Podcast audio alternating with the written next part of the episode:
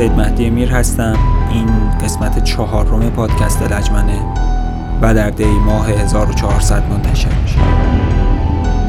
لطفا اگر از این پادکست لذت می‌برین اونو به بقیه هم معرفی کنید تا بقیه هم بشنوند و لذت ببرن و قطعا این بهترین پشتیبانی می‌تونه باشه از پادکست فارسی.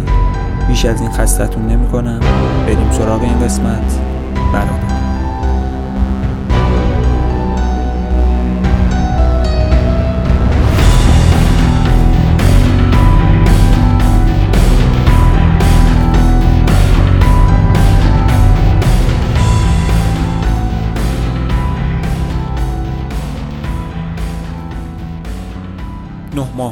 که برادرم را ندیده بودم. به سختی تمام طول جبهه را بالا و پایین رفتم. هیچ اثری از او پیدا نکردم. تنها نشانی که داشتم فقط منطقه پاتاق و یگان خدمتی او بود. گرما به شدت طاقت فرسا بود و رفت آمد مکرر خستم کرده بود. از طرفی هم دلم نبود منطقه را ترک کنم چون واقعا دوست داشتم از حال روز برادرم خبری به دست آورم و او را بعد از مدتها ببینم. با حالی نزار در حالی که دوتا ساک هم همراهم بود در حال بازگشت از یکی از سنگرها بودم که صدایی از پشت سر مرا به نام صدا کرد. یک آن به پشت سر برگشتم تا صاحب صدا را ببینم. او کسی نبود جز رزی برادرم. در بد و امر او را نشناختم چون خیلی قیافهاش تکیده شده بود. زندگی در چادر سربازی و زیر گرمای طاقت فرسا و کوهستان بی آب و خشک چیزی از آدم باقی نمی‌گذارد. رزی ما را برد به آلاچیق فرمانده گروهان که جناب سرهنگی بود سبیل تاب داده که یک قبض کلت 45 به کمرش بسته بود و تیک شدیدی هم داشت. برادرم می گفت مدت شش ماه را در دست کومله اسیر بوده و داخل تنور او را زندانی می کردند. می گفت به دلیل ضعف اعصاب حتی وقتی موش از بغلش رد می شد کلت می کشید. ما را به او معرفی کرد و اجازه گرفت تا ما مدتی در آنجا باشیم. و از توپخانه 175 و مواضع توپخانه دیدن کنیم. ایشان هم وقتی فهمید ما هم نظامی هستیم اجازه داد و به برادرم گفت او از تو سرحالتر است و چون موقع ناهار بود به سمت محل اسکان برادرم رفتیم که با پوکه های توپ برای خودشان سنگر درست کرده بودند. غذا پلو و گوجه بود. برادر یقلوی خود را برداشت و کسی که غذا را تقسیم می کرد داخل دو تا یقلوی دیگر را پر از پلو کرد. ولی واقعا به دلیل گرمای هوا نتوانستیم غذا را بخوریم و فقط تک زدیم. نزدیک عصر آماده شدیم تا خداحافظی کنیم و به کرمانشاه و تهران برگردیم. برادرم از فرمانده اجازه گرفت تا ما را تا شهر کرند همراهی کند. در راه سیاه چادرها را نشانمان داد و گفت ما به آنها غذا می دهیم و آنها به ما دوغ. رسیدیم به کرند. بعد از خداحافظی در حالی که مقداری سیب نیز برای ما خریده بود سوار مینیبوسی که در حال رفتن به کرمانشاه بود شدیم و غروب وارد کرمانشاه شدیم. در یک مهمانخانه بسیار کثیفی که پیدا کرده بودیم اسکان نمودیم. از صاحب مهمانخانه اجازه گرفتیم و نماز مغرب و عشا را به جا آوردیم و از آنجا بیرون آمدیم. یک اتوبوس به سمت تهران می‌رفت. فکر کنم ساعت نه شب بود. نزدیک اتوبوس نشستیم که شاگرد چوفر در اتوبوس را باز کرد و ما سوار شدیم. در اثر شدت خستگی به خواب رفتم. نزدیک ساعت حدود چهار صبح به تهران رسیدیم و بعد از خداحافظی با عقیل تا به خانه برسم ساعت شده بود پنج صبح. کلید را در قفل چرخاندم و در به آرامی باز شد. مادر، پدر و خواهرم را دیدم که در حیات خوابیده بودند. بعد از نماز صبح بدون سر و صدا در اتاق به خواب رفتم و با صدای مادر که قربون صدقه هم می‌رفت از خواب بیدار شدم. شروع کردم به تعریف کردن خاطراتم در سنندج و باقی نقاط. یکی از خاطرات این بود. در مرکز اپراتوری سنندج بعضی مواقع اپراتورها با هم شوخی می‌کردند. هر اپراتور با یک اسم رمز که شماره ای به آن اختصاص داده شده بود مشخص می‌شد و با آن شماره خطاب می‌شد. اسم رمز من 93 بود. یک روز که در تکاب بودم فردی که دوره قبل ما بود و آدم ناراحتی هم بود و در عین حال بسیار تند تلگراف می‌زد و دریافت می‌کرد به عنوان کمکی آمده بود دیوان دره. تا فردی که در دیوان دره بود به مرخصی برود. اسم رمز او سی بود. آمد و خودش را به من معرفی کرد. قصدش از این کار هم تحقیر بود و من هیچ وقت از این آدم خوشم نیامد. بعدها هم گندش درآمد و از سپاه اخراج شد. یک بار با تلگراف مرس میفرستاد. پیام این بود. من سی تو خری و فکر نمی کرد من بتوانم پیام او را بگیرم چون خیلی سریع بود. برای اینکه حالش را بگیرم میکروفون را برداشتم. گفتم خر تمام جد و آبادته. شروع به بد و بیراه کرد و من کوتاه نیامدم و آفتابه را گرفتم به هیکلش. تمام شبکه سکوت شده بود و نهایتا آقای غلامزاده مسئول مخابرات سپاه کردستان که تصادفا در اتاق مخابرات مرکز بود و شاهد قضیه بود میانه را گرفت و قائله را ختم کرد. اما اون آدم دیگه دورو بر من نپلکید و خیلی زود پایان مأموریت گرفت و به تهران بازگشت و بعد هم به دلایلی اخراج شد. یک بار هم زمانی که در سنندج بودم یکی از اپراتورها که در سردشت بود و اهل اصفهان تلگراف زد پیام فوری و من مشغول گرفتن پیام شدم. تلگراف را که می گرفتم احساس کردم رمز نشده. پیام این بود. ابر و باد و مه و خورشید و فلک در کارند صد هزار دیپلم در کشور بیکارند. کلی از این پیامش خندیدم و گذشت. بچه با صفایی بود. حادثه دیگری که پیش آمد حادثه انفجار بمبی بود که برای برادر رسول یاهی قائم مقام سپاه کردستان اتفاق افتاد. ایشان در حال خونسا کردن بمبی که در دودکش خانه امام جمعه سنندج کار گذاشته بودند بود و در حال بیرون کشیدن آن بمب منفجر شد و یک چشم خود را از دست داد.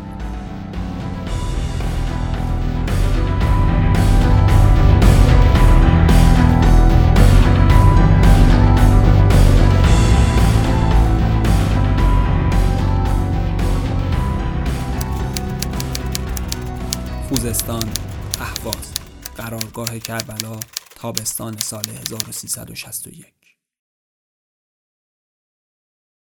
بعد از مدتی که در تهران بودم به عنوان مسئول پشتیبانی مخابرات قرارگاه کربلا انتخاب شدم و طی حکمی که دریافت کردم با هواپیمای سی 130 آزم احواز شدم. هواپیما حامل نیروهای نظامی بود از زمینی و هوایی و غیره. هواپیما فاقد صندلی بود و به صورت هیئتی کف هواپیما نشسته بودیم. در ارتفاع بالا قطرات آب از سقف به سر و صورتمان می‌خورد و نسبتا هوای داخل هواپیما قابل تحمل بود. یک افسر نیروی هوایی که اهل شمال بود و کنار من نشسته بود گفت انقدر هم که می‌گویند هوای جنوب گرم نیست. بنده خدا نمی‌دونست روی زمین چه خبره. بعد از حدود یک ساعت و خورده هواپیما روی باند فرودگاه اهواز به زمین نشست. در عقب با صدای عجیبی باز شد و افراد شروع به پیاده شدن کردند. افسر شمالی که پشت من حرکت می‌کرد هم آماده پیاده شدن بود. به محض پیاده شدن حرم گرما به صورتمان خورد. به طوری که افسر شمالی با وحشت گفت من طاقت این هوا را ندارم و خواهم مرد. و به هر ترتیبی بود باند را با پای پیاده طی کردیم و وارد بلوار منتهی به شهر شدیم. قرار بود دنبالمان بیایند که خبری نشد و مقداری را پیاده و مقداری را سواره تا به محلی که یک ساختمان دو طبقه بود و محل اسکان ما بود رسیدیم. خوشبختانه اتاقی که در آن اسکان پیدا کردیم مجهز به کولر گازی بود و نفسی بعد از آن همه گرما خوردن کشیدیم. در حال استراحت بودم که یک دستگاه تلویزیون رنگی که فکر کنم علامت زیمنس را داشت و بعدها فهمیدم از قنایم جنگی است در حال پخش خبری بود. با توضیحات مرحوم اسدالله لاجوردی در مورد شکنجه و شهید کردن تعدادی از برادران کمیته توسط منافقین. کلام از بیان این همه رزالت عاجز است. نزدیک غروب به اتفاق برادر قاسمی به سمت قرارگاه کربلا که در حدود 20 کیلومتر با شهر که آن زمان خونین شهر نامگذاری شده بود فاصله داشت حرکت کردیم تا در مراسم معارفه به مسئول مخابرات قرارگاه کربلا معرفی شوم. قرار بود که من مسئول لوجستیک مخابرات قرارگاه کربلا باشم. یکی از همرزمان که همه او را امو صدا می‌کردند آن زمان مسئولیت همه چیز را داشت. از دادن لباس به افراد مخابراتی تا ریاست مخابرات قرارگاه کربلا. مراسم مختصر معرفی در کانکسی که مجهز به کولر بود انجام شد. شام را در سنگر فرماندهی که چند متر زیر زمین بود صرف کردیم. لازم به ذکر است که قرارگاه کربلا قرارگاه مشترک با ارتش جمهوری اسلامی بود. و مسئول لوجستیک ارتش جناب سرهنگی بود که متاسفانه نامش را به خاطر نمی آورم. آن شب در سنگر فرماندهی تمامی فرماندهان را تقریبا دیدم. برادر رحیم صفوی، شهید حسن باقری، برادر محسن رضایی که به آقا محسن معروف بود و شهید سرهنگ صیاد شیرازی. بعد از صرف شام به کانکس برگشتم و شب را در کانکس به صبح رساندم. صبح بعد از خواندن نماز و صرف صبحانه جهت شروع به کار به اهواز برگشتم. قرار بود من در همان ساختمان که نام بردم مستقر شوم.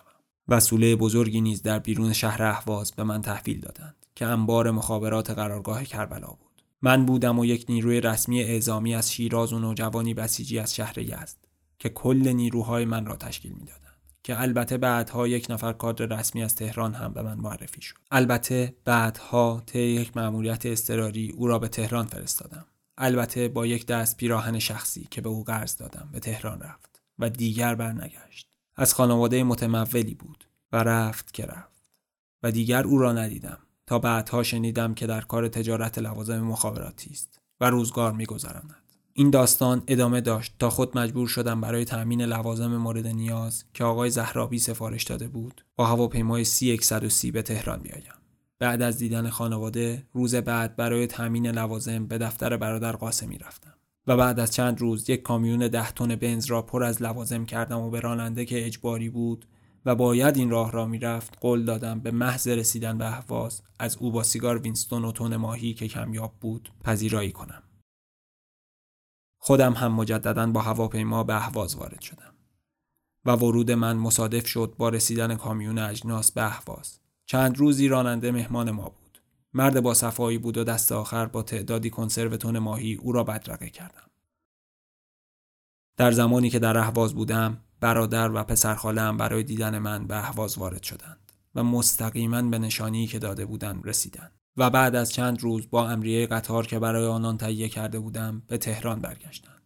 آن روزها اکثر اتومبیل های مخابرات که وانت تویوتا لنکروز بود دارای یک علامت بود و آن هم یک صندوق چوبی بود که مخصوص حمل باتری های بیسیم سی 77 بود که از خارج می آمد و بعد از تخلیه باتری ها از جعبه آن در عقب وانت تویوتا استفاده می کرد.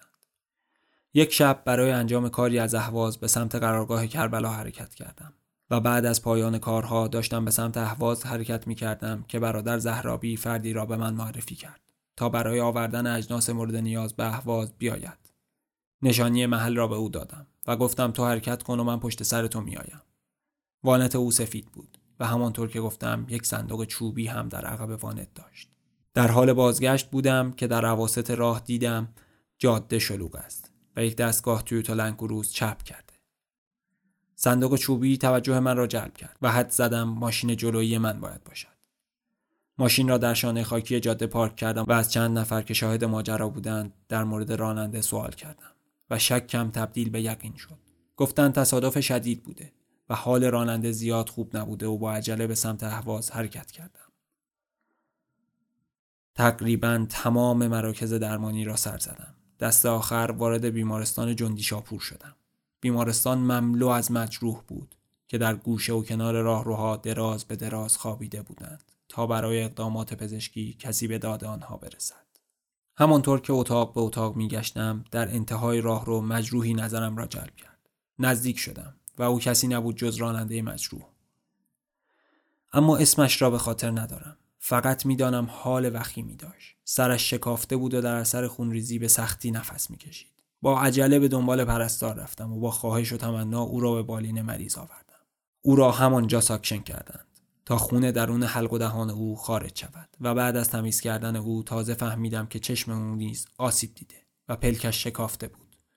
ساعت حدود دوازده شب بود که او را به اتاق عمل بردند و از من هم خواستند تا محل را ترک کنم بعد از رسیدن به محل اسکان بلا فاصله با برادر زهرابی تماس گرفتم و او را در جریان گذاشتم و گفتم فکری به حال ماشین چپ شده کند. گفت تا فردا وضعیت مریض را بررسی و او را در جریان بگذارم.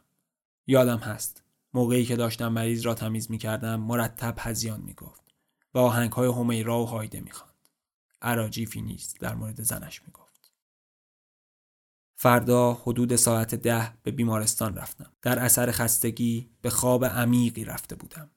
بعد از ورود به بیمارستان دنبال او گشتم. کسی جوابگو نبود. سگ صاحبش را نمیشناخت. تا بالاخره مسئول پذیرش به دادم رسید. پس از نشانی دادن گفت که او را پس از اقدامات اولیه صبح با هواپیما به مشهد منتقل کردند. آن زمان رسم بود. در اثر نبود امکانات کافی مجروحان را به شهرهای دیگر اعزام می کردند. از او دیگر خبری نداشتم تا چند ماه بعد. حادثه دیگری که برای من اتفاق افتاد در راه بازگشت از قرارگاه کربلا در حالی که در اثر شدت گرما تمامی لباس فرمم مملو از سفیدک شده بود پشت فرمان بودم اصولا در آن زمان جوانی طاقتم در برابر گرما زیاد بود و راحت تردد می کردم. سر راه رزمندگان کنار جاده را تا جایی که امکان داشت سوار وانت می کردم. همانطور که در افکار خودم فرو رفته بودم تانکی که در وسط جاده بود توجهم را جلب کرد. با خودم گفتم می توانم از آن عبور کنم. در همین فکر بودم که ناگهان تانک با چرخشی ناگهانی در عرض جاده قرار گرفت و من چاره نداشتم جز اینکه با فرمانی عجیب که جز لطف خداونده بود ماشین را به سمت راست کشانده و پس از چند پیچ و تاب متوقف نمودم و سر را روی فرمان گذاشتم و بعد از جا آمدن حالم از افرادی که عقب ماشین نشسته بودند هم سوال کردم الحمدلله تمامی افراد سالم بودند. اگر چپ می کردم خدا می‌داند چه فاجعه ای رخ می‌داد. با عصبانیت به سمت تانک رفتم. با راننده که تازه فهمیدم ناشی بوده و در حال آموزش درگیر شدم. در حال بزن بزن بودیم که بچه های داخل ماشین ما را از هم جدا کردند. به لوری چند فوش هم به من داد که نفهمیدم. خاطرم هست که سه نفر از مهندسان وزارت دفاع که کارمند بودند به صورت اختیاری به قرارگاه کربلا اعزام شدند. و در قسمت تعمیرات بیسیم مشغول به کار شدند. بزرگتر از ما بودند و متأهل. مردان با معرفت و خونگرمی بودند. خیلی کمک کار بودند و در مدت یک ماهی که در آنجا بودند خدمات شایانی را انجام دادند. و دوستی عمیقی بین من و آنها ایجاد شد. هر کجا که هستند خداوند یار و نگهدارشان باشد. این داستان ادامه داشت تا آن روز ناراحت کننده که خبر شهادت برادر حسن باقری را شنیدم. او در حال شناسایی منطقه در اثر اصابت خونپاره‌ای که به سنگرش اصابت نمود به شهادت رسید.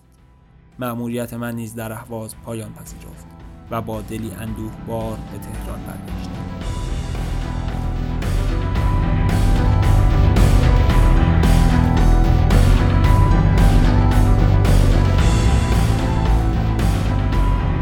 خیلی ممنون که این قسمت رو هم تا آخر شنید لطفا نظرات و پیشنهاداتتون رو برامون توی اینستاگرام و اپ های پادگیر مثل Castbox و Spotify و Apple Podcast بنویسید. همه رو می‌خونیم و سعی می‌کنیم اجراشون کنیم. باز هم ممنون از همه شما به خاطر حمایت های بی‌دریغتون